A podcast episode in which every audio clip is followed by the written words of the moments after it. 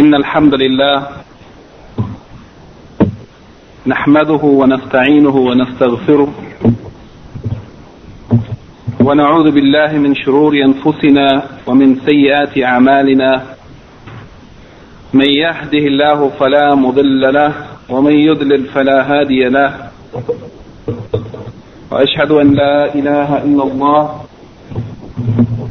وحده لا شريك له وأشهد أن محمدا عبده ورسوله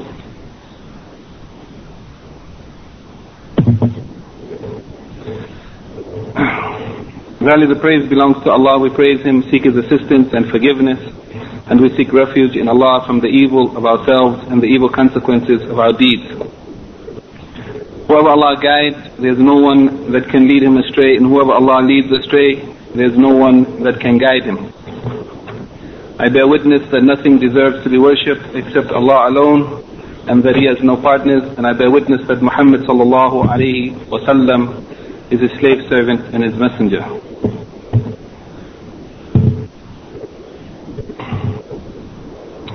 I would like to begin by quickly reviewing the hadith which we took in the last meeting. Two hadith from the chapter of the Sunan Ar-Ratiba, those prayers which are normally performed along with the five congregational obligatory prayers, and one hadith from the beginning of the chapter of Al-Adhan, the call to prayer. The first hadith, hadith number 59, is the hadith of Abdullah ibn Umar radiallahu anhuma. He said, Sullaitu Ma'a Rasulillahi sallallahu alayhi wa sallam. I prayed along with the Messenger of Allah sallallahu alayhi wa sallam, rakataini qabla dhuhr wa rakataini ba'daha. Two rakah before dhuhr and two rakah after dhuhr. Wa rakataini ba'da al-Jum'ah, and two rakah after the Friday congregational prayer, Salah al-Jum'a. وركعتين بعد المغرب وركعتين بعد العشاء. Two rakah after Maghrib sunset prayer and two rakah after Al-Isha, the late night prayer. This is the hadith that the Sheikh mentioned, and he also mentioned two other narrations or similar reports also recorded by Al-Bukhari and or Muslim. And one of them, the wording was فَأَمَّا الْمَغْرِبُ وَالْعِشَاءُ فَفِي بَيْتِهِ. As for the Maghrib and Isha, and in one report it said, wal Fajr wal Jumu'ah, the sunset prayer, the late night prayer, the dawn prayer, and the Jumu'ah prayer, the Sunnah prayers that he prayed with them, fafi baitihi, he prayed them in his house. And this indicates the preferability or the commendability or the preference of praying these Sunan Ar-Ratiba, that one should pray them in the home. And also another report he mentioned from Bukhari, from Abdullah ibn Umar, that he said, حدثني أختي حفصة, that my sister Hafsa radiallahu anha, she reported to me, أن النبي صلى الله عليه وسلم كان يصلي سجدتين خفيفتين بعدما يطلع الفجر. That the Messenger of Allah or the Prophet صلى الله عليه وسلم used to pray two short or two light raka'ah after the break of dawn. وكانت ساعة لا أدخل أو لا يدخل على النبي صلى الله عليه وسلم فيها. It was a time that I didn't used to enter, nor did anyone used to enter the room of the Prophet صلى الله عليه وسلم in that particular hour, yani in the morning at the break of dawn. Then we also mentioned some other narrations which indicated also that it is reported authentically that the Prophet صلى الله عليه وسلم used to pray four rakah before dhuhr and two rakah after dhuhr, which accounted for the 12 rakah which the Prophet sallallahu alaihi wasallam reported that whoever prayed these 12 rakah in a day and a night regularly, that they would have a house built for them in paradise. These 12 rakah is two rakah before Fajr, dawn prayer, four rakah before dhuhr prayer, two rakah after dhuhr prayer, and two rakah after Maghrib prayer, two rakah after Isha prayer. Here the Sheikh Abdullah ibn Abdurrahman ibn Sali Ali Bassam Hafidhullah says that from this hadith there are a number of points derived, or from these hadith there are a number of points derived. One of them is that it is commendable or recommended to attend and to perform regularly these rak'ah before after the congregational prayers. Number two, that the Asr prayer, the afternoon prayer, late afternoon prayer, that there is no regular confirmed sunnah rak'ah that the Prophet ﷺ always prayed along with it. Yeah, and if there are some indications of praying before Asr 2 or 4 rak'ah, it is authentically reported, but not that he used to perform them regularly. Number three, that the sunnah prayers that are performed with the sunset and late night and the dawn and Jumu'ah prayer, it is preferable that they should be prayed in the home. And number four, lightening or making short the 2 rak'ah of sunnah before the dawn Fajr prayer.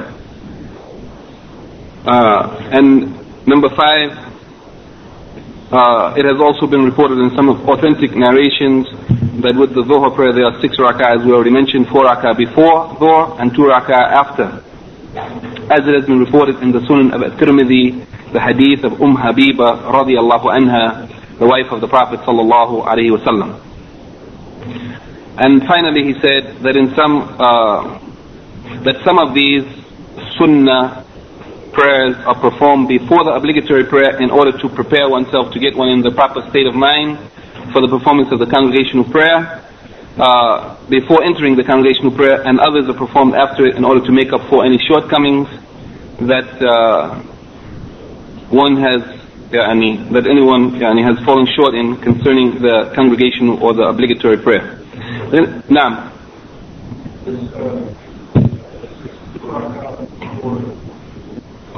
Naam. Naam. There are various narrations. Many of them mention 2 rak'ah before Dhuhr and 2 rak'ah after Dhuhr, and some of them also mention 4 rak'ah before Dhuhr and 2 rak'ah after. I don't know if I indicated here in any of the narrations. It's also after Dhuhr. In any case, apparently I didn't indicate here, the Sheikh didn't mention, or the author of the book, Abdul Ghani, he didn't mention any of the narrations that reported 4 rak'ah before here in the text, but I think last week we did mention at least one of those hadith, the hadith of Habiba radiallahu anha, which is reported in Sahih Muslim, mentioning 12 rak'ah in the day and the night. And in the narration of At-Tirmidhi from Habiba, she said that they were 4 rak'ah before Dhuhr and 2 rak'ah after her. This hadith is reported in the Sunan of At-Tirmidhi. In any case, these are some of the narrations related to the Sunan Ar-Ratiba, and this is not all of them. There are so many, but these are just a few of them. As we mentioned so many times, this is just a summary and mukhtasar of some of the hadith related to the rules or laws of worship and dealings in one's life. The next hadith is the hadith of Aisha radiallahu anha. She said, لم يكن النبي صلى الله عليه وسلم على شيء من النوافل أشد منه تعاهدا على ركعتي الفجر. That the Prophet ﷺ didn't used to attend to more carefully and was not more consistent in any voluntary act or any voluntary prayer as he was in attending to the 2 rak'ah before the dawn Fajr congregational prayer. And in another narration reported here in the text of the book, the expression as it came in the Sahih of Muslim, the Prophet ﷺ, and this narration is not in Al-Bukhari, he said, Raka'atil Fajr khayrun min ad-dunya wa ma fiha, that the 2 rak'ah of the dawn, yani before the dawn congregational prayer, that they are better than the world and whatever is in it.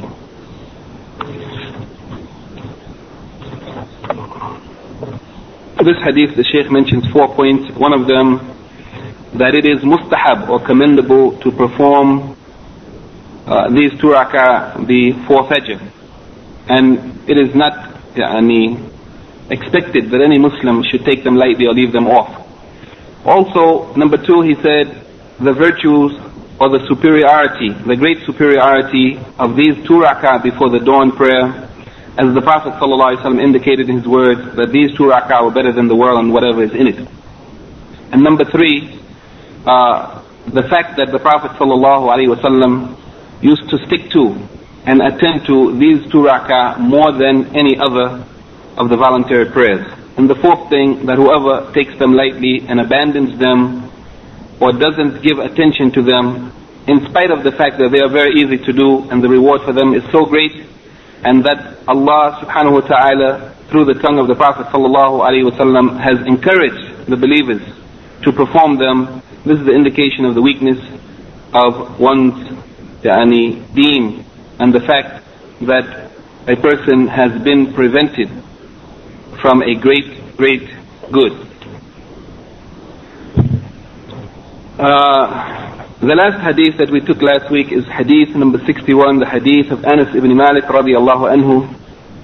He said, "Umira Bilalun an yashfa'a al-adhana wa yutira al-iqama," and in one narration in Bukhari, "wa an yutira al-iqama illa al-iqama," that Bilal was commanded or ordered to make the adhan in pairs, the words of the adhan, to repeat them 2 times.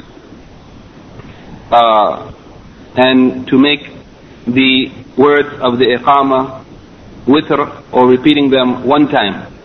And there are some exceptions to this, the repetition of the words 2 times or 1 time in the adhan and iqama. There are some exceptions, as we mentioned, that are reported authentically in some of the authentic hadith.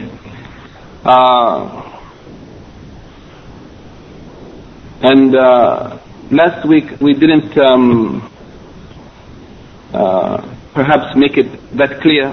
So this week I brought a handout with the words of the adhan so that it could be more clear what is the difference between the various manners of performing or calling the adhan as it has been authentically reported in the hadith of the Prophet sallallahu alaihi wasallam. And if there is one left, can someone hand me? Or maybe I'll look for that already. No, it's okay. Is there extra? No extra? Okay. I have the original one. Yes. Please. طيب. جزاك الله. On the first side of the handout, where it's written on the top of the page, text of the adhan, and this is the adhan that Bilal used to call, or the manner in which he used to call the adhan. This is the adhan as it was narrated in the hadith of Abdullah ibn Zayd. You can see in Arabic above the words of the adhan that they are the pronunciation of Allahu Akbar, Allahu Akbar, Allahu Akbar, Allahu Akbar 4 times. This is an exception to the repetition of the words in the adhan twice, in doubles or in pairs. Allahu Akbar is mentioned 4 times, and in the end of the adhan, La ilaha illallah is mentioned 1 time. Otherwise, everything else is mentioned twice, in doubles or in pairs. Ashhadu an la ilaha illallah, ashhadu an la ilaha illallah, ashhadu anna Muhammadan Rasulullah, ashhadu anna Muhammadan Rasulullah, hayya ala salat, hayya ala salat, hayya ala al-falah, hayya ala al-falah, Allahu Akbar, la ilaha illallah. So as you can see, there are actually 7 expressions here. The first of them is the takbir, Allahu Akbar, which is mentioned 4 times. And the second of them is the shahada of la ilaha illallah, mentioned twice. The shahada of Muhammad Rasulullah, mentioned twice. Hayya ala salat, mentioned twice. Hayya ala falah, mentioned twice. Allahu Akbar, mentioned twice. And la ilaha illallah, mentioned once, which makes a total of 15 statements in the adhan of Bilal, as opposed to 19 statements in the adhan according to the hadith of Abu Mahdhura. So here, so it's clear in front of our minds, we can see that the adhan of Bilal contains the repetition of each statement twice, except for the beginning, the takbir twice, 4 times in the beginning, and la ilaha illallah, the kalimat al-tawheed, 1 time in the end. On the other side of the paper, you can see the adhan of Abu Mahdhura. This adhan is also reported authentically in numerous reports from the Prophet sallallahu alaihi wasallam, and it contains 19 statements. And what is the difference between them in this adhan, the adhan of Abu Mahdhura? You can see that the takbir is also repeated 4 times, And in some of the narrations he mentioned the statement of takbir only 2 times. But in most of them, and the most authentic of them, is that it's 4 times in the beginning. Allahu Akbar, Allahu Akbar, Allahu Akbar, Allahu Akbar. Then the shahadatain, ashhadu an la ilaha illallah, ashhadu an la ilaha illallah, twice. Ashhadu anna Muhammadan Rasulullah, ashhadu anna Muhammadan Rasulullah, twice. As you normally in the regular adhan, 2 times and 2 times. But these pronouncements of the shahada, as it was reported in the authentic hadith of Abu Mahdhura, are pronounced in a low tone, such that only the person who is standing next to the muezzin might hear the recitation of these words. Then in a loud voice, he said again the same words of shahada, repeating each of them twice. Ashhadu an la ilaha illallah, ashhadu an la ilaha illallah, ashhadu anna Muhammadan Rasulullah, ashhadu anna Muhammadan Rasulullah. So that the shahadatain, each of these words, ashhadu an la ilaha illallah and ashhadu anna Muhammadan Rasulullah, are repeated twice, but in a low tone the first time. Then the voice is raised loudly in the repetition of each of them twice the second time. And the rest of the adhan is the same. Hayya ala salat, hayya ala salat, hayya ala falah, hayya ala falah, Allahu Akbar, and 1 time, la ilaha illallah. So here, if you count the statements here, the takbir is 4 times, the shahadatain, each are repeated twice, and then again repeated, so that's 4 and 4, 8, and 4 is 12, and the 2 times hayya ala salat, and 2 times hayya ala falah, is 16, and Allahu Akbar, 18, and La ilaha illallah, 19. So there are 19 words or 19 statements in this adhan of Abu Mahdhura radiallahu anhu, as opposed to 15 statements in the adhan of Bilal, as was reported or recorded in the hadith of Abdullah ibn Zayd, who had a dream, and he reported it to the Prophet ﷺ in these words, and the Prophet ﷺ told him to teach this adhan to Bilal, because Bilal's voice was louder. Okay, this is what I wanted to say here before going on to complete the review. The hadith here of Anas ibn Malik, the Shaykh says about this that there are 4 points or 3 points of difference of opinion concerning the adhan. The first of them is in reference to the ruling of the adhan. Is it obligatory or is it sunnah? Is it wajib ala al-kifaya or is it sunnah? The first opinion is that it is wajib ala al-kifaya. That means as long as some of the people, as long as it's done by someone from amongst the Muslims, and all the rest of the Muslims are free of blame. Otherwise, if it's abandoned by everyone, then it is the people are blameworthy and are subject to punishment for abandoning something that's obligatory. This is the opinion of Imam Ahmed rahimahullah, and some of the scholars from the Maliki madhab and Shafi'i madhab. Some of the scholars from the Maliki madhab and Shafi'i madhab. Whereas the second opinion is that it's sunnah. This is actually the regular opinion of the Hanafi madhab and the Shafi'i madhab, that it is sunnah. The first opinion, that it's wajib, is based on the expression found in this hadith here, the hadith of Anas, where it is mentioned that umira Bilal and yashfa, that Bilal was ordered to make the adhan in a particular matter. That means that if he was ordered to do it, that it's obligatory, according to those who hold this opinion. And they also mentioned other evidences. One of them was the hadith in Bukhari, the hadith of Malik ibn al-Huwayrith, and in it contains the words that if the time for the salat comes, فَلْيُؤَذِّن لَكُمْ أَحَدُكُمْ, that then one of you must call the adhan and one of you should lead the prayer. So they said that it is wajib based on these evidences and other evidences that they produce. And the other opinion, the second opinion, those scholars who said that it is sunnah, that it is not wajib to call the adhan. And one of the proofs that they mentioned was the fact that the adhan was not called by the Prophet ﷺ during the farewell pilgrimage on arrival in Muzdalifah. Only the iqamah was made. And there's difference of opinion about this particular incident. Was in fact the adhan called or not? And the strongest opinion is that the adhan was called, as is reported in Sahih Muslim and in other books of hadith. Also, we mentioned last week that some of the scholars who said that it's wajib, they said that it's wajib on the men but not on the women.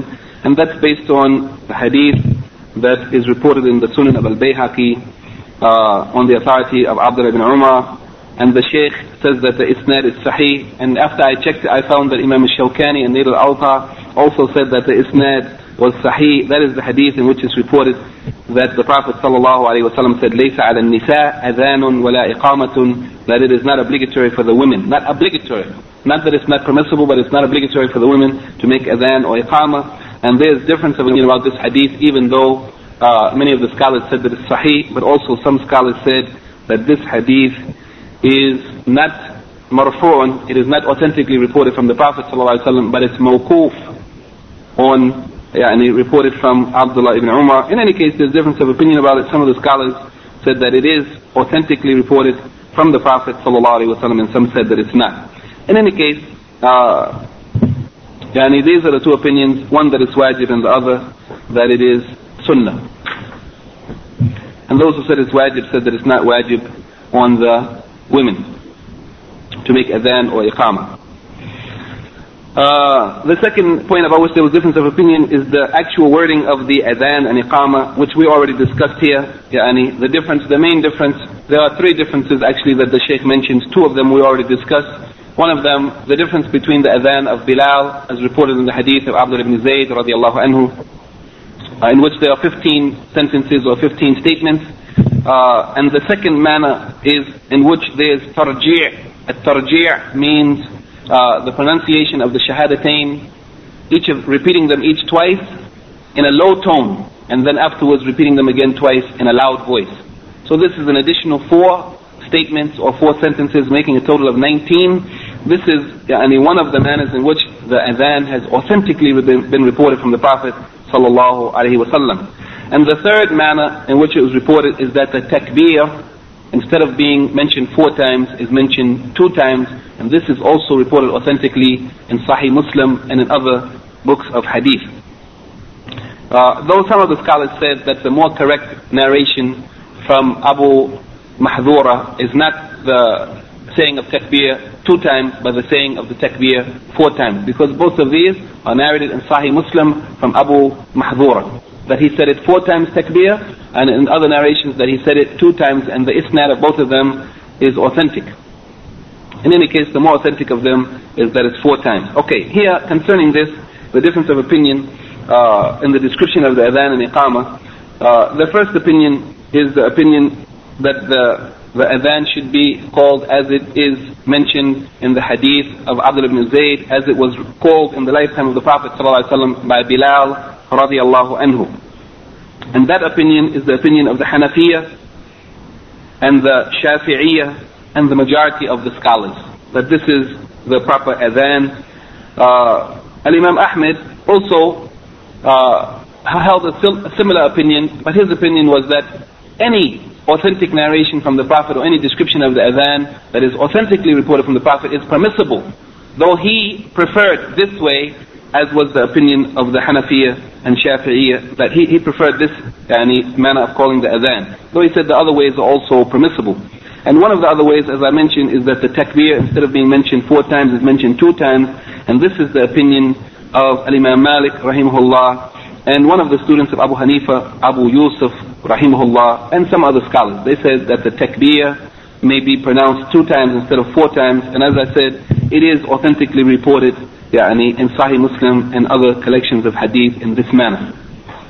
They also said, as a proof for them that it should be said 2 times, they mentioned this hadith which we are taking now, the hadith of Anas, in which Bilal was commanded to make the adhan, yashfa' al-adhan, which means to say it twice. They said that means the takbir also should be said twice, although there are narrations that said 4 times, but they said this hadith indicates that it should be said twice. The takbir, like the rest of the statements in the adhan, this is also one of their proofs. The third issue about which there's difference of opinion is in reference to tarji'. Those who said you can make tarji', that is saying the shahadatain, each of them 2 times in a low tone and then in a loud voice. Those who approved of this or preferred it, this is the opinion of the Malikiyya and the Shafi'iyya. And I checked a number of books to confirm this, and also I asked some people from countries where the Shafi'i madhab is prevalent And some of them said that they knew about it, and some of them said they didn't know about it. But at least the people from Egypt, where the Shafi'i madhab is prevalent, said that it's very common to make tarji', to say the shahadatain in a low tone, and then after that to repeat it again in a loud voice. Anyway, this is the opinion of the Maliki madhab and Shafi'i madhab, that it is mustahab to do so, and the opinion that it's not mustahab is the opinion of the Hanafi madhab. And they said that it's not you shouldn't do so because the hadith of Abdullah ibn Zayd, which is the most authentic hadith, and it was the practice of Bilal radiyallahu anhu, doesn't mention this practice. So they said that it is not mustahab to do so. Okay, this is the basic summary of what we took last week, and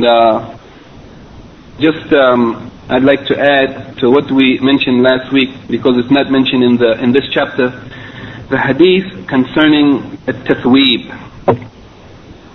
At-tasweeb is the saying of as-salatu khayrun min an-nawm in the adhan of Fajr. It is authentically reported from Abdullah ibn Umar radiyallahu anhuma, may Allah be pleased with him and his father. He said, كان في الأذان الأول بعد الفلاح, يعني بعد, after the saying of حيال الصلاة حيال الفلاح, that in the adhan, al-adhan al-awwal, they used to say الصلاة خير من النوم 2 times. And this hadith is reported in the Sunan of Al-Bayhaqi, Sunan Al-Kubra, and the Sharh Ma'ani Al-Athar of Al-Imam Al-Tahawi, and Al-Hafiz Ibn Hajar Asqalani said that the isnad of this hadith is hasan, it is a good hadith. And there's another narration actually in the Sunan of Abu Dawood that's reported from Abu Mahdhura, and it is attributed to the Prophet sallallahu alaihi wasallam that he said, as-salatu khayrun min an-nawm, as-salatu khayrun min an-nawm fil ula min as-subh, yani in the first adhan of Fajr, in the first adhan. Although it has been neglected in these days, in our time that we are living in, but in fact it was the sunnah of the Prophet ﷺ to have the adhan called twice for Fajr. And it was his sunnah that these words, as-salatu khayrun min an-nawm, should be said in the first adhan, the adhan before the actual break of dawn.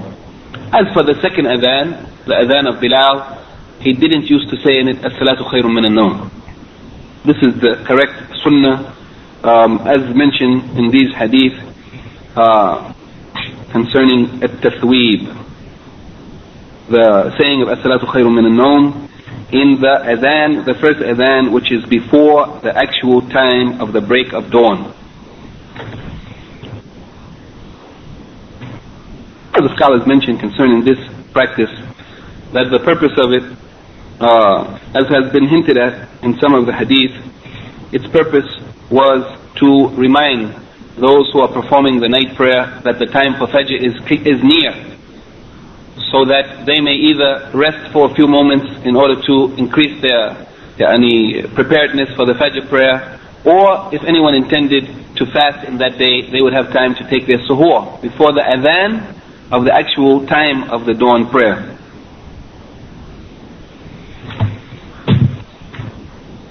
From these hadith, the Shaykh mentions 5 points. Number one, that it is obligatory to make the adhan and iqamah, and this is based on, there's difference of opinions. We said, some said that it's obligatory, some said that it's sunnah. They said that it's obligatory to make the adhan and iqamah based on the fact that it was mentioned in the hadith that Bilal was ordered, and that the Prophet ﷺ told Malik ibn al-Huwayrith and those who are with him, his companions, that when the time for salat comes, then one of you must call the adhan, one of you should lead the prayer. Also, second, that it is mustahab, not obligatory, but that it is mustahab to repeat the words of the adhan twice in doubles or pairs, and to repeat the words of the iqamah once. And here he says that to say that it is obligatory would be contradictory to the fact that there are some authentic narrations which are reported from the Prophet sallallahu alaihi wasallam, and contrary to the repetition of the adhan and the iqamah in this manner. So that it is, he said that it is mustahab, not obligatory. In any case, it's permissible to call the adhan or the iqamah in any manner that has been authentically reported from the Prophet sallallahu alaihi wasallam.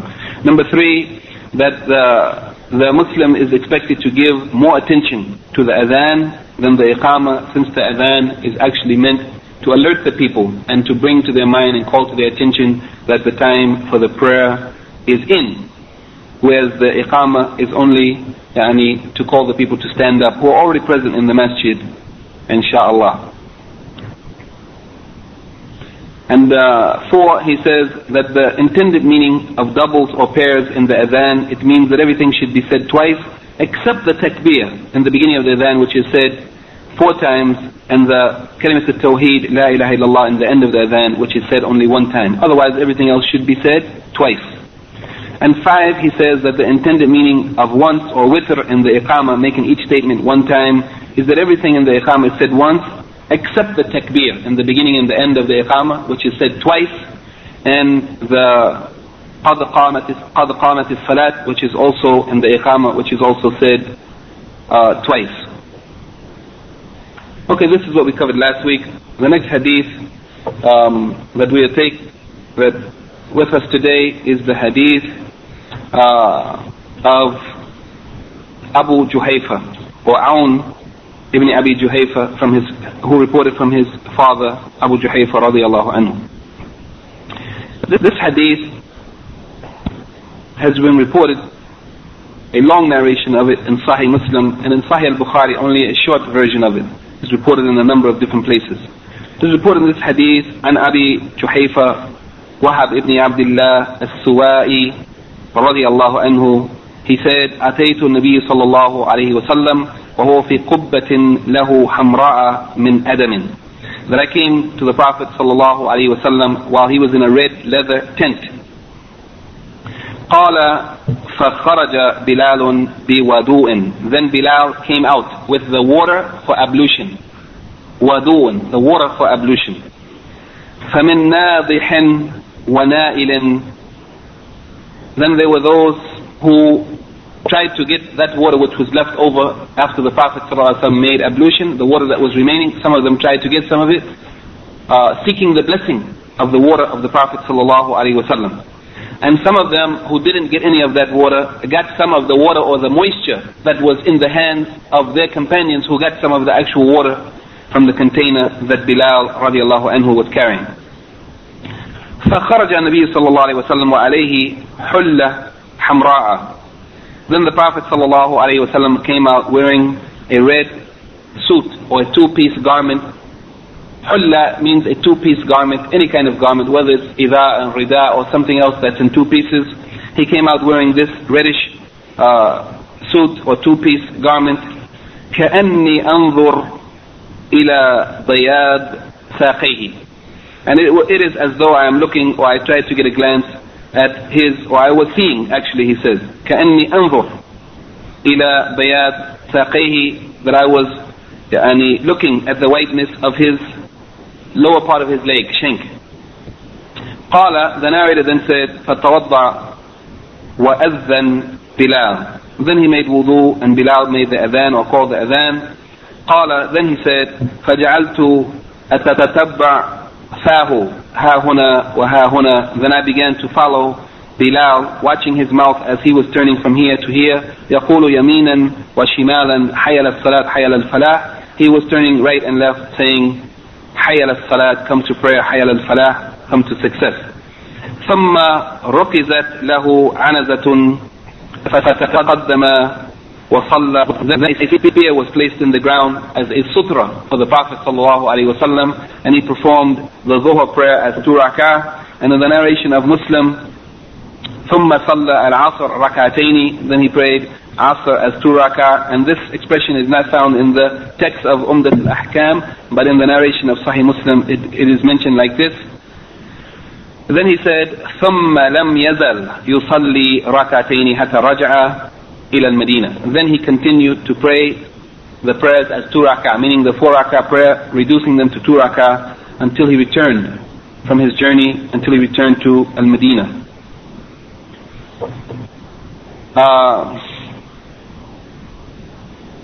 Here the Shaykh mentions general meaning of the hadith. He said that the Prophet ﷺ has stopped in a place called Al-Abtah. Al-Abtah, that is the place in the upper part of Mecca.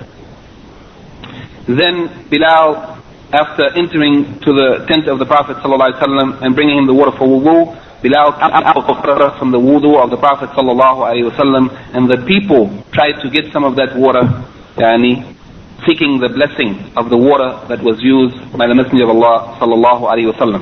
At that time Bilal called the Adhan, and Abu Juhayfa radiallahu anhu said that I was following Bilal, watching his mouth as he was turning right and left while he was saying Hayal al-Salat, Hayal al-Falah, and he was turning right and left in order to for the people to hear him better, as these expressions particularly were an encouragement for the people to come to the prayer, come to prayer and come to success. When he was saying these words particularly, he turned to the right and to the left.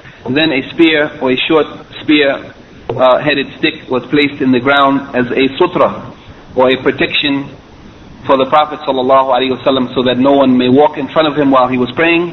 That spear was stuck into the ground as a sutra for the Prophet ﷺ in his prayer, and he prayed the Dhuhr prayer as 2 rak'ah, and in the narration of Muslim also the Asr prayer as 2 rak'ah, and he continued praying the 4 rak'ah prayers as 2 rak'ah until he returned to Medina, as he was a traveler.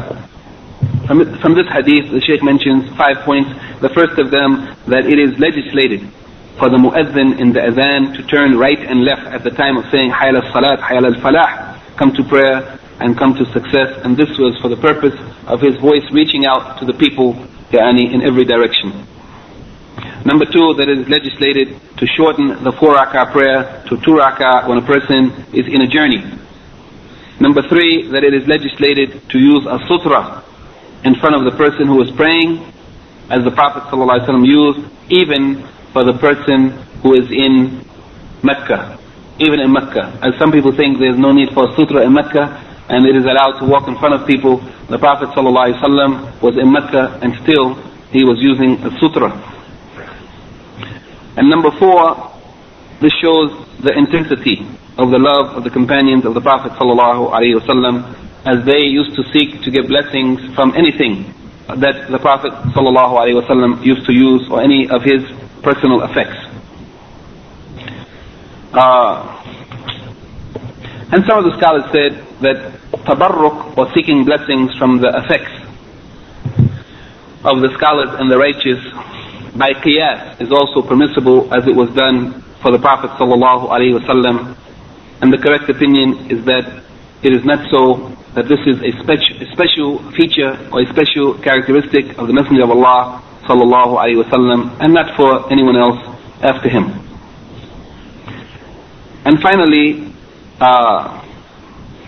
he mentioned that it has been reported in some authentic hadith the prohibition of a man wearing red clothing. And one of the hadith is reported by al-Bukhari, that the Prophet sallallahu alaihi wasallam and the Nabi sallallahu alaihi wasallam naha an al-miyathar or mithara al-hamr, that wearing a red garment, he prohibited it.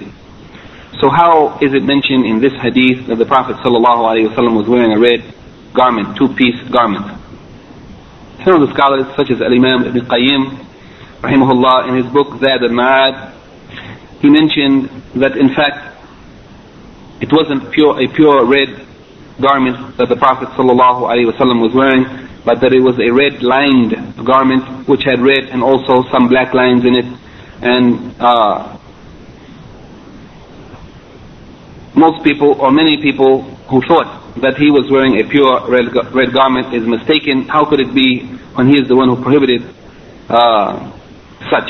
But in fact, since most of the lines of the garment were red, then it was referred to as red or reddish. And some of the scholars held other opinions concerning this. It was mentioned that some scholars said that he wore such to show the permissibility, although it was discouraged, or it was something considered uncommendable or detestable, and Allah knows best about this. But in any case, it appears as though the most correct opinion is that the garment wasn't a pure red garment, as the Prophet ﷺ prohibited such. The next hadith is the hadith of Abdullah ibn Umar radiyallahu anhuma, may Allah be pleased with him and his father, from the Messenger of Allah sallallahu alayhi wa sallam, that he said, Inna Bilalan yu'azzinu bilaylan that verily Bilal makes the adhan during the night. Al-Adhan ibn Umm Maktum. So you should eat until Ibn Umm Maktum, that is Abdullah ibn Umm Maktum radiyallahu anhuma, may Allah be pleased with him and Bilal. He said, eat until Abdullah ibn Maktum makes the adhan. And Bilal calls the adhan at night, so eat until Ibn Umm Maktum makes the adhan. Here the Shaykh says concerning this hadith, that the Prophet ﷺ had two mu'adhins, Bilal ibn Rabah radiyallahu anhu and Abdullah ibn Umm Maktum radiyallahu anhu, who was blind. The Prophet ﷺ had two mu'adhins. Bilal used to call the adhan for the Fajr prayer before the actual break of dawn. And that was because the Fajr prayer came at a time when the people are sleeping and they need the chance to prepare themselves before the actual time of the prayer. So the first adhan before the actual break of dawn was to give the people a chance to prepare themselves, to get out of their sleep, to get out of their beds, and to prepare themselves to get out of the house and go to the masjid. The Prophet ﷺ brought this to the attention of his companions, that Bilal, his adhan was actually during the night, although it was close to dawn, and someone might be a little confused, they might think it was actually dawn, but in fact, so that no one would be in confusion, he told them, no, that Bilal's adhan is actually still during the night. It's not yet dawn, even though it might appear to some as though the dawn has broken. So he brought it to their attention and made them to know this, and he ordered them that they should think until the breaks, and that is at the time of the second mu'adhin, that is the adhan of Ibn Umm Maktum radiyallahu anhu, because his adhan was actually at the time of the break of dawn.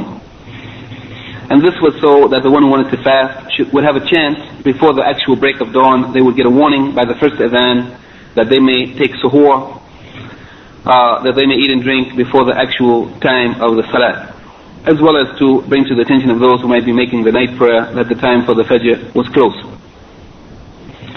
And this calling of the adhan before the actual time of the prayer is especially for Salatul Fajr only, and it is not permissible to call the adhan before the beginning of the time of any other prayer. It is particularly a special case for the dawn prayer.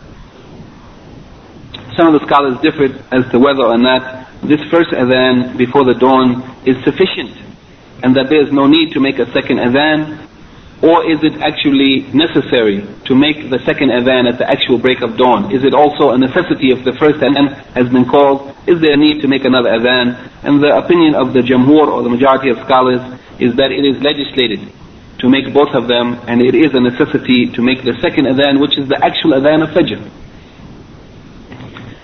From this hadith, the Shaykh mentions a number of points. The first of them is the permissibility of making an adhan for the Fajr prayer before the actual time of dawn. Secondly, the permissibility of having two mu'adhins for one masjid, and that the time of the adhan of each of them should be known to the people, that the first adhan of the first mu'adhin, it should be known that his adhan is before dawn, and the second mu'adhin, which one is the one who calls the second, it should be known that his adhan is actually at the time of the break of dawn. And number three, also in this hadith, that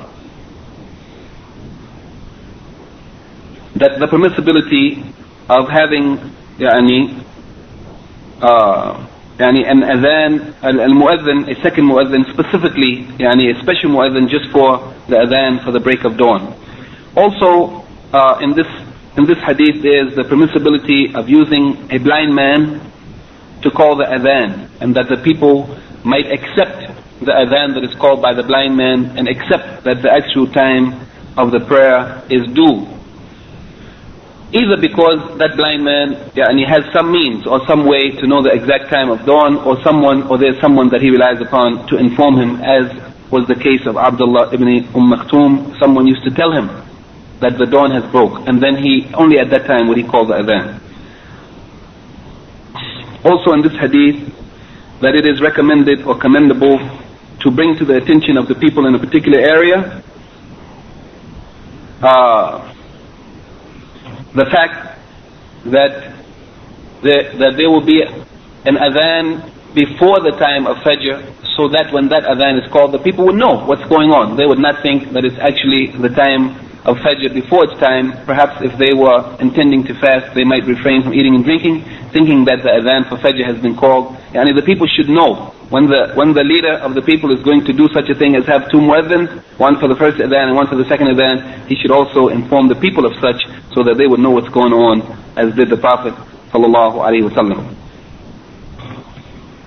And also that the people should not stop eating and drinking. If they intend to fast, they should not stop eating and drinking until they are certain that the dawn has broken.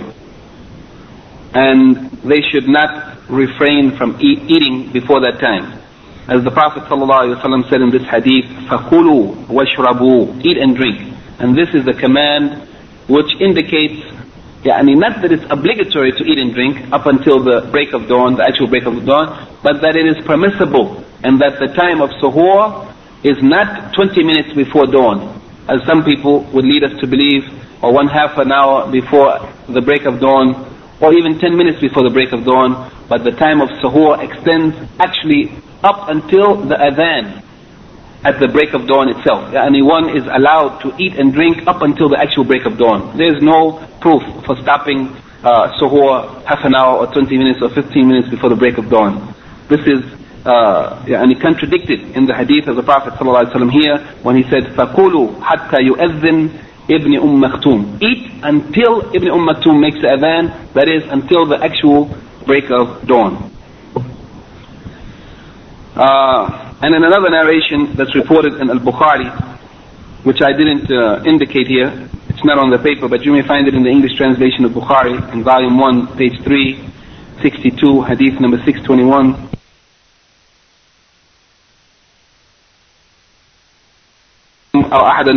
That no one of you should be prevented or restrained from eating and drinking at the time of dawn by the adhan of Bilal. Adhan of Bilal min as-suhoor. No one should be prevented from taking his suhoor by the adhan of Bilal. فَإِنَّهُ يُؤَذِّنْ أَوْ يُنَادِي بِلَيْلٍ. Because actually he makes the adhan, or his call to the prayer is during the night before the actual break of dawn.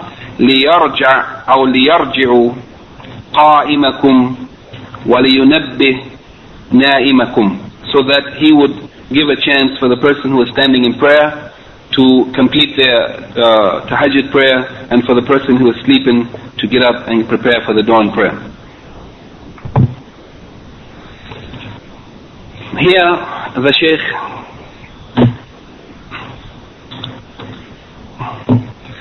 the general meaning of this hadith, he says that the Prophet sallallahu alaihi wasallam has had two muadhins, Bilal ibn Rabah radiallahu anhu and Abdullah ibn Maktum radiallahu anhu, was a blind man.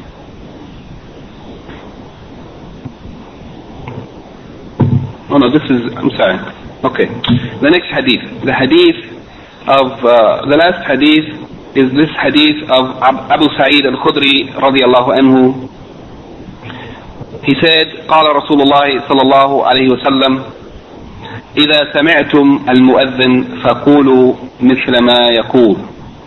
Or in another narration, إذا سمعتم النداء. If anyone hears the muadhin, or if anyone hears the call to the prayer, فَقُولُوا مِثْلَ مَا يَقُولَ الْمُؤَذِّنُ, then you should repeat the words that you hear from the muadhin, or the words that are being pronounced by the muadhin. If anyone hears the call, or if anyone hears the muadhin, then they should repeat the words of the muadhin.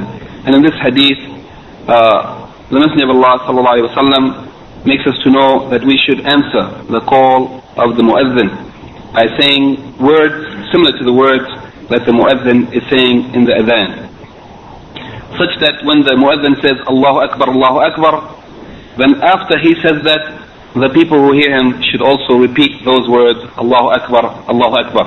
And when he says Ashhadu an la ilaha illallah, then the people who hear him after he says it, then they should repeat what they hear him saying, and so on to the rest of the adhan.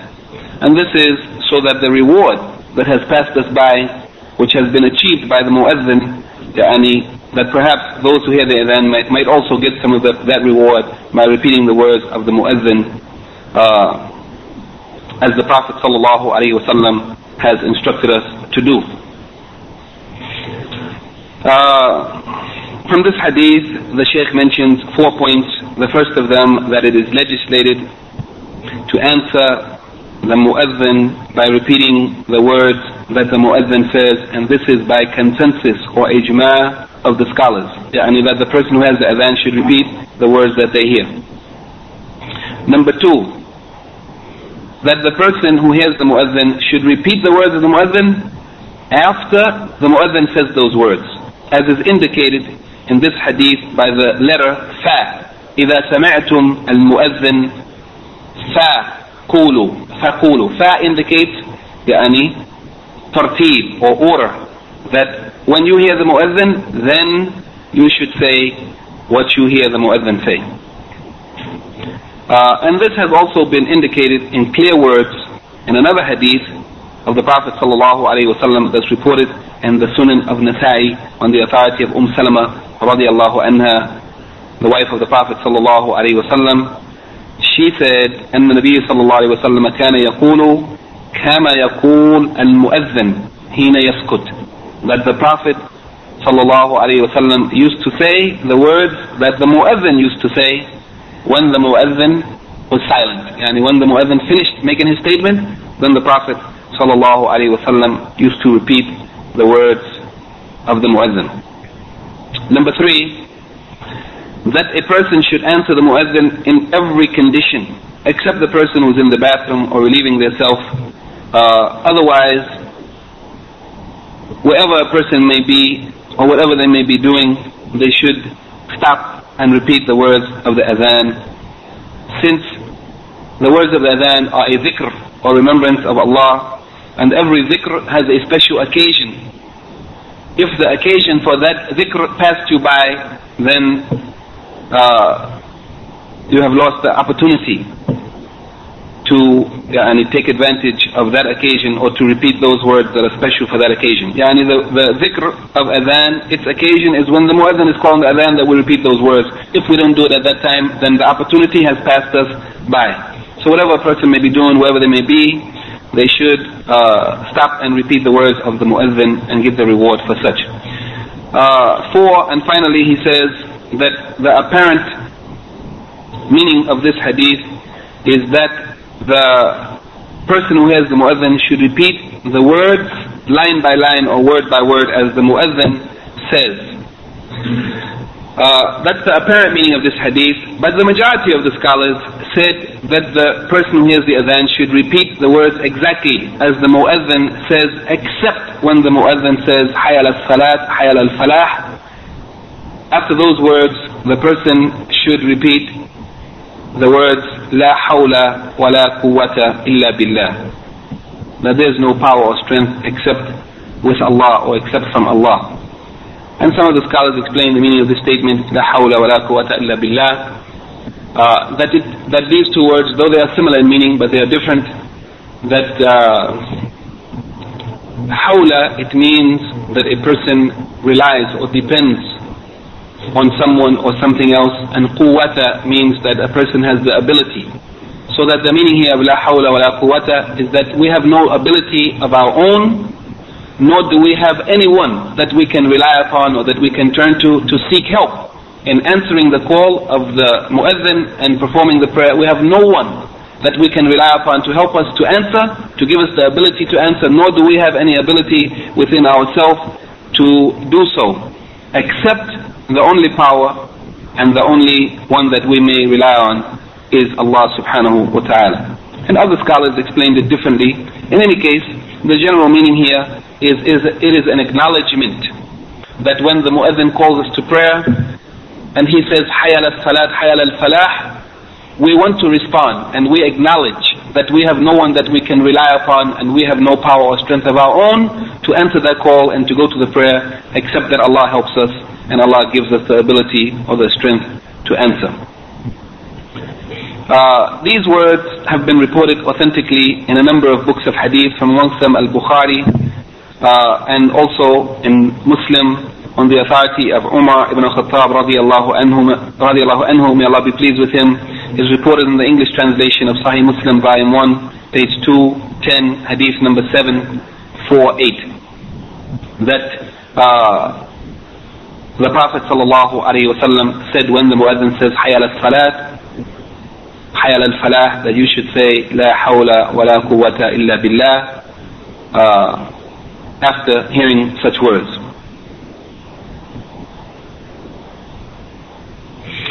And finally, the Shaykh mentions here one point of benefit, a hadith that wasn't reported by the author of Umdat Al-Ahkam, a hadith, and there are a number of hadith actually that we should mention here, but anyway, he mentions one of them, the hadith reported by Al-Bukhari rahimahullah in his Sahih on the authority of Jabir ibn Abdullah radiyallahu anhuma, may Allah be pleased with him and his father, أن رسول الله صلى الله عليه وسلم said, من قال حين يسمع النداء, that whoever says when they hear the adhan or the call to prayer, whoever says اللهم رب هذه الدعوة التامة والصلاة القائمة آتي محمدا الوسيلة والفضيلة وبعثه مقاما محمودا الذي وعدته حلت له شفاعتي يوم القيامة, that whoever hears the adhan and after hearing the adhan makes this supplication or this dua,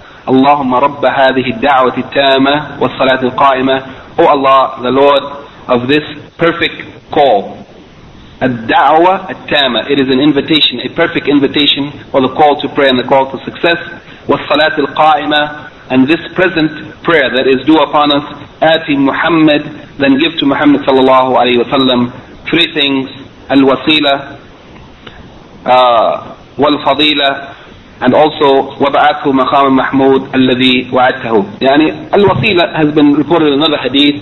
The Prophet sallallahu alayhi wa sallam says that al-wasila, that it is a manzila fil jannah, it is a place or a station or a status in paradise, لا تنبغي إلا لعبد من عباد الله, it is not the right, or it will not be for anyone except one of the servants of Allah. وَأَرْجُوا أَنْ أَكُونُ أَنَا هُوَ, and I hope that I will be that one. These are the words of the Prophet sallallahu alaihi wasallam. He hopes that he will be that one. Inshallah, he will definitely be that one. So we hope that we should make this supplication that Allah will give al-wasila, or this special status or position in paradise, to our Prophet Muhammad sallallahu alaihi wasallam, and also al-fadila, or the excellence, and also that he would be raised up in a maqam mahmood, a praiseworthy position or status which has been promised to him. Whoever makes such a supplication, then they will have earned or achieved the shafa'ah or the intercession of the Prophet Muhammad sallallahu alayhi wa sallam yawm al-qiyamah. And there are a number of other supplications also that are narrated in hadith. This one here is mentioned by the Shaykh, and this is the end of what he says concerning this. Since there is some time left, inshallah, we will take any comments or questions and correction. سبحانك اللهم وبحمدك أشهد أن لا إله إلا أنت أستغفرك وأتوب إليك.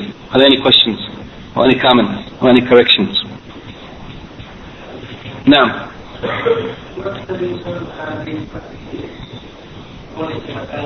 What is the, excuse me? What is behind?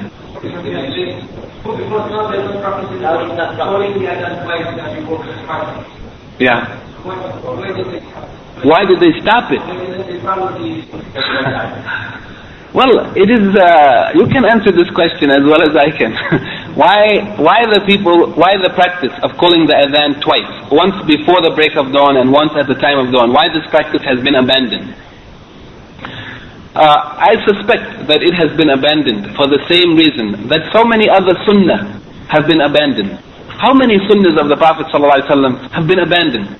There are probably hundreds or thousands of sunnah of the Prophet ﷺ that have been abandoned. This is only one of them. The exact reason why it's been abandoned, I cannot say.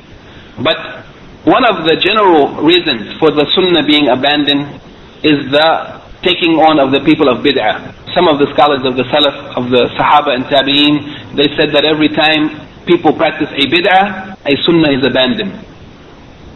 Hassan ibn Atiyah, rahimahullah, one of the great tabi'een, he said every time the people took a bid'ah, a sunnah was abandoned. So we can see that this is a general rule, that whenever people start to practice innovations, the sunnah of the Prophet ﷺ will gradually be abandoned in place of the innovations.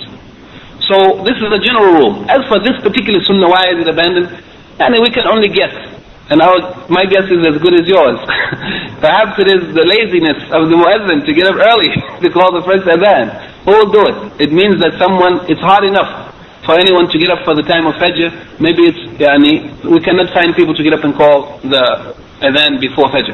Actually, the adhan before Fajr is still done in some places, in some of the Muslim countries. At least I know in Medina, the first adhan is called for Fajr. We used to hear it every day. So it is still practiced somewhere, but it is not practiced in most places. It has been abandoned, in most places.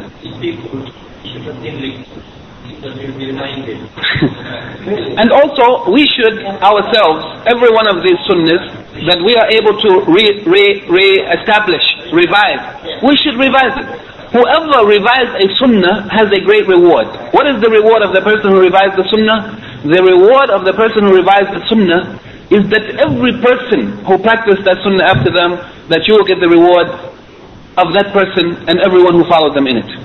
Isn't this a great reward? That if we re-establish a sunnah of the Prophet ﷺ, then everyone who does it after that, inshallah, all of their reward, we will also get an equal reward to them what they have done. And also, this is the manner of earning the pleasure of Allah and the reward of Allah, that a person re-established the lost practices that have been abandoned from the Prophet sallallahu alaihi wasallam. The Prophet said that if we will revise it, say that it's bid'ah. No. In that case, every sunnah that has been abandoned due to ignorance, the people will think that you are making innovation if you try to implement it. Therefore, the proper thing to do is to first educate the people. Gradually, first the importance of sunnah. The importance of sunnah in general. Make the people to love the Prophet ﷺ by studying his seerah, his life, and studying his sunnah. Make the people love the sunnah of the Prophet ﷺ and know its importance and the reward for practicing it.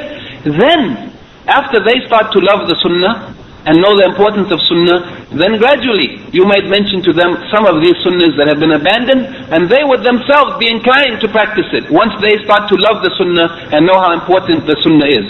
But don't first tell them, do this or do that or start doing it without the people knowing. But first try to get the people attached to the sunnah and understanding the importance of sunnah and the dangers of bid'ah. Then teach them some of these sunnahs. First inform them about it, teach them about it, show it to them before practicing it. Don't practice it and then argue with them about it. But first teach them so that they are aware of it. Then when you do it, it will not be strange to them. And whoever knows about something before it happens, naturally finds it easier to accept. When you are caught by surprise by something you are unaware of, it's difficult, it's shocking. But when you have a forewarning, when somebody told you, tomorrow the water is going to be cut off from 7 o'clock in the morning until noon. Okay, you have a chance to prepare for it psychologically, it's not so difficult. But if you wake up in the morning for Fajr, and there's no water in your house, it's shocking, it's difficult, it's a hardship on you. And so also psychologically, when you bring something to someone that's completely foreign and strange to them and unknown to them, it's difficult for them to accept it.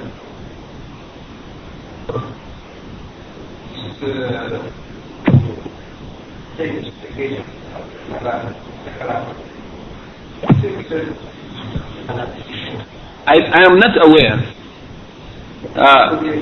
After the adhan? As far as what we found in the books of hadith and in the books of fiqh, especially those books of fiqh where the scholars gave attention to narrating authentic hadith, such as the Majmu' of Al-Imam Al-Nawawi, even though he is a Shafi'i scholar, rahimahullah, in his book he gave attention to narrating authentic hadith and clarifying those practices which are based on weak hadith. As also we found in the Maliki Madhab, Ibn Abdul Barr, rahimahullah, and his explanation of the Muwatta of Imam Malik, he gave attention to identifying the authentic narrations and clarifying those which are weak, therefore sifting out those practices which don't have a legitimate basis. And we can find in every madhab such books, such as the of the later scholars, the book of Al-Imam Al-Shawkani, which he mentions so many of the reports of hadith concerning every matter of these points of fiqh in salat, in tahara, adhan, everything that you want to study concerning the ahkam or rules or laws. He brought not only the narrations of the book of hadith that he was explaining, but also extra narrations, and discussed the authenticity of those hadith. In such books, I myself didn't see a hadith reported like this. Although there may be such a hadith, but we have to, if we can find such a hadith, then we have to confirm its authenticity. It is unlikely that it is authentic. But if anyone can find it, then try, so that we may look into it to see if there is such a practice. But what we found in the well-known books of hadith, in the well-known books, and that doesn't mean that there is no authentic hadith outside of those books. But what if you look in the book of Adhan, in Al-Bukhari, in Muslim, in Abu Dawood, and At-Tirmidhi, you will not find any such statement as Naam. And there are also so many thousand ayats in the Quran also that we may mention after the Adhan, if we just want to say whatever we want to say. The meaning that you do not break your promise. Yani after the Adhan someone says, yani they are saying, oh Allah, you do not break your promise. So we expect you to keep your promise, which you have promised us. Can we make additional supplication in between the prayer and the Adhan? In any case, the important thing, this topic of bid'ah and the rules concerning it is a very important topic that we have to look at. So, now,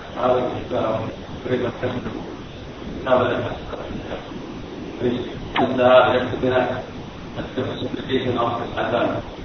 Okay. Now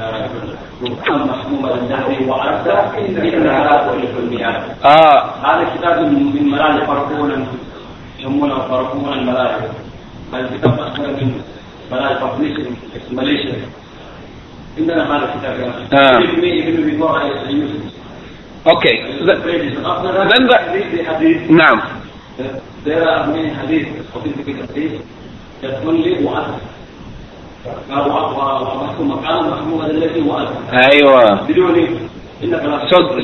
up to the station of honor which you have promised him. Then the people added to it, and you do not break your promise. Okay, in that case, can someone take this? The sisters are passing some papers here. Okay, we got it. Okay. Jazakallah khair. The important thing, brothers, to keep in mind was that if there is some statement that is a true statement, and it seems to be appropriate and fitting at any time of supplication, at any time of supplication, after the adhan, after iqamah, in the salat, or any other time, the important thing, even though it may be a truthful statement and it may be an appropriate statement, the important thing to know, is it really from the sunnah? If it's not reported authentically in the sunnah, then it's better to avoid it, because the sunnah of the Prophet ﷺ is sufficient for us. Naam, Fadl. Yes. أعوذ بالله من الشيطان الرجيم.